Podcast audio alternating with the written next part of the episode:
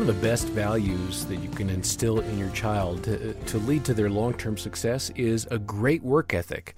And I think back to my dad helping me. My first job uh, was shining shoes at a barber shop. I was about 12. Mm. And then I, I, worked a paper route and I did lawn maintenance stuff. And I got a, a job at a bike shop. And it just kept spinning. And I haven't been unemployed since then. And I mm. think my dad and mom did a really good job of helping me see the value of work. I've tried to pass that along, and I'm happy to say most of my kids have a really strong work ethic. They all do, actually um, to differing degrees.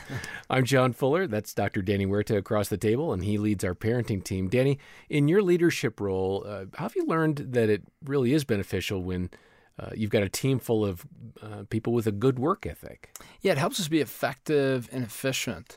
But most importantly, it creates trust between us that if you've committed to doing something, I know you're going to actually get it done. And that's part of our interview process. We look into the work ethic mm-hmm. of the person, and man, it really does help things function well. I've tried to encourage one of my kids who has a great work ethic, just hasn't been able to keep jobs. So, cycling through jobs, I've said, you might want to work on less interviews and just keeping the job for a while. That, that says something to future mm-hmm. employers. Well, we're going to hear from the heart of Kay Wyma now. She shares very candidly about a season in which she got frustrated as a mom. Things weren't getting done around the house, and she had a rather dramatic response.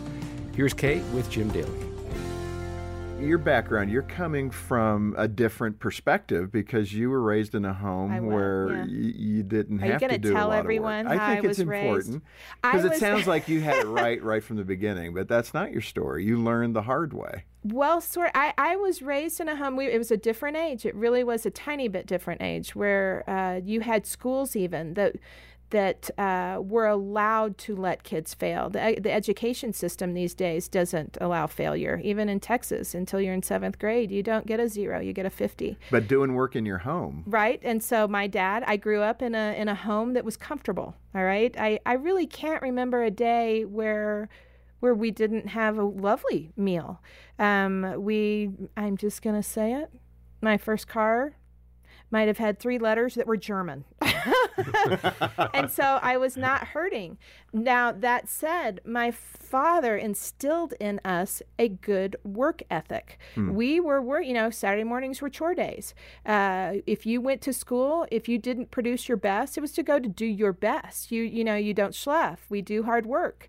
Uh, you don't quit. Oh my goodness, he never let us quit. I'll never forget being on a tennis court, literally sick, and he wouldn't. He was like, "You will finish that match. You can retire after, but you will finish what you start." And so that was groomed in to us. And yes, we were very comfortable. Um, I married a missionary kid whose upbringing was very different than mine. I might have been going to Neiman's getting my clothes, and he was getting it out of the mission box. And so you bring bring these two worlds together and it's very but at the core we both had families that were hard work you're honest you're you know the morals that come behind this great thing to instill in our children that your effort is worth something. And by the way you have something to offer. And that's the most exciting part mm. about it. Well let's talk about the 12 month experiment. Okay. I mean what led to it? And then how did you figure out let's give this a it? go yeah, a, a I mean, what caused mother. you to even? Yeah, what caused you to think about it? I got mad. and what was that? The yeah, toilets ever, or the bathroom cleaning or yeah, what don't was ever it? make mom mad or things. things, things happen. change. I wonder if they wish they could go back to the fateful day where I was so angry. Well, tell and, us about uh, it. Well, it might have involved a trip in the car where we were the uh, meat in a luxury car sandwich where there was a Porsche on our right and a Lexus on our left and a Maserati in front of us. And a 14 year old might have said out loud, which one of those cars would I look good in at 16? And I swallowed the vomit in my throat going, that didn't come out of your mouth. And, and thinking, cars won't make you who you are. And I went home from that so disappointed after, you know, that it would be the stuff that they think they have to have that, that they would get that at 16. Who drives a car like that at 16? Or that you would think you could. And my sister in law had had a similar, you know, because you have to call your sister in law or your friend, your sister friend, and say, You're not going to believe what happened today. Same kind of thing was happening in her house. Hmm. I came home and every dish was out, every, you know, article of clothing. It was like a trail through the mountain. I could have told you exactly where my daughter walked that day as if she had led bread, breadcrumbs, but they were discarded articles of clothing on the floor. and, and I was frustrated. And I had a moment thinking, this something's not right. I did teach them how to make their beds. So I taught them all that stuff when they were young. I guess it just got hard that to stay on top of it. So they stopped doing it at some point. At some point, absolutely. And I had the moment that I had that really changed it all was the idea that they were looking to me to do it for them. Uh-huh. And and then I was like, they're looking to the state to serve them. This really was my thought process. right. And then I was going, wow, that's socialism. And I was like, oh, I'm grooming socialism in my house, and I don't even believe in that. And that was enough because I was like, it never works when you look to the state to serve you. The person is lost in that. And I don't want that. And so in my mind, I started going around the house. Well, do they really know what goes on in the kitchen? I don't think so, but they're going to learn. Huh. Do they really know how those plants grow outside? Mm, nope. Do they, they they know that their clothes are washed? And that they appear in their drawer. But do they know how that works? No, not so much. You know, and, and, and do they know that a bathroom involves cleaning with products? You know, that cleaning a bathroom isn't just picking your stuff off the floor. And and as I went through that, I started to sit there and go, they when they come out of my house, it, they have enough hard stuff facing them. Why would I add something else to the mix?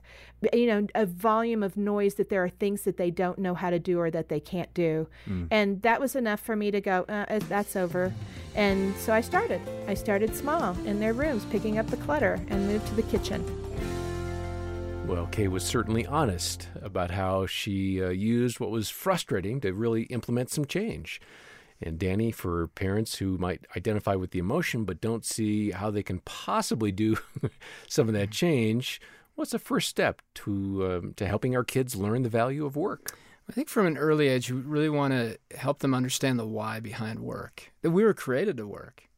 That was from the beginning. That's a, that's a big why that, that a lot a big, of people don't address. Right. And uh, we get to serve and love others through our work. That's mm-hmm. one way to show people love. One way is to hug them.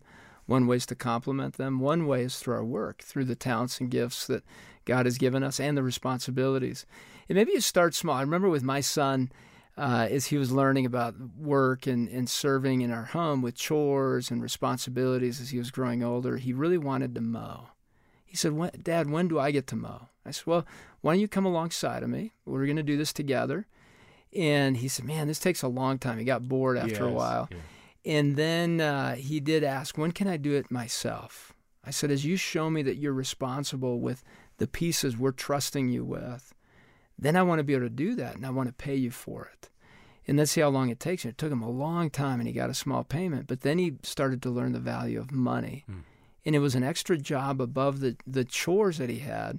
So he showed responsibility. Then I could hire him for a job, mm-hmm. then gave him some little bit of money so he could understand when I buy this, it took me an hour to get this money. Do I really want to buy that? And it was great.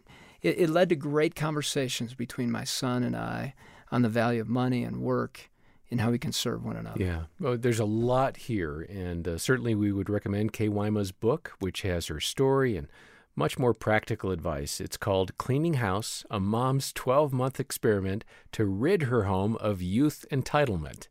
And we've got that book on our website. Uh, the link is in the show notes. Uh, when you request the book, please make a monthly pledge of any amount and uh, support the work of Focus on the Family. And John, we've developed a free download for parents, and it's Avoiding the Chore Wars.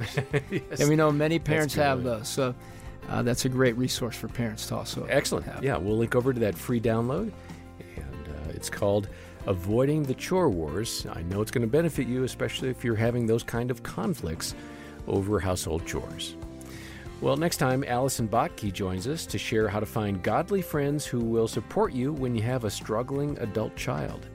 I'm John Fuller, and on behalf of Danny Huerta and the entire team, thanks for listening today to the Focus on the Family Parenting Podcast.